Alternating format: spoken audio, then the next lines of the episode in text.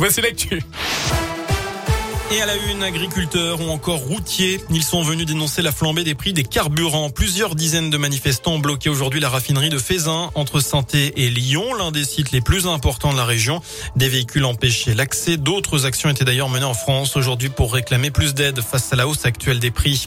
En bref, 3 policiers de Clermont visés par des tirs. Ça s'est passé samedi en début de soirée, d'après le journal La Montagne. Les agents intervenaient dans le cadre d'une agression près d'un campement. Ils ont été légèrement blessés. Les policiers ont porté plainte. Une enquête a été ouverte. Ils appellent à manifester pour les retraites. Jeudi, plusieurs syndicats annoncent une journée de mobilisation dans plusieurs villes du pays, y compris dans la région. Parmi les revendications, la revalorisation des pensions et le renforcement des services publics en zone rurale. Nouveau changement dans le protocole sanitaire lié au Covid. À partir d'aujourd'hui, il n'y a plus de période d'isolement pour les cas contacts, même s'ils ne sont pas vaccinés. Cela concerne tout le monde. Les collégiens et lycéens pourront donc rester en classe. Il faudra juste un autotest 2 jours après. D'après Olivier Véran, le ministre de la Santé, malgré la hausse du nombre de cas, il n'y a pas de signal inquiétant dans les services de réanimation. Les mathématiques vont-ils revenir dans le tronc commun au lycée? C'est en tout cas ce que préconise un rapport remis aujourd'hui au ministère de l'Éducation nationale. Les experts sollicités proposent de rajouter entre 1h30 et 2h de maths par semaine dès la première pour tous les élèves.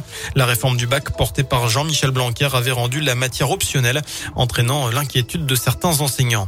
Enfin, on termine avec du sport, du rugby, et l'Australie va prendre ses quartiers dans la région autour de Saint-Étienne. On l'a appris ce matin, les Wallabies vont établir leur camp de base chez nous pour la Coupe du Monde en France l'an prochain.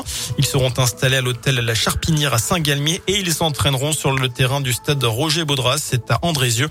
L'Australie qui doit disputer 2 matchs du mondial à Geoffroy-Guichard, ce sera en septembre. Le 15 de France de son côté viendra dans le chaudron, ce sera pour un match de préparation au mondial face à l'Écosse.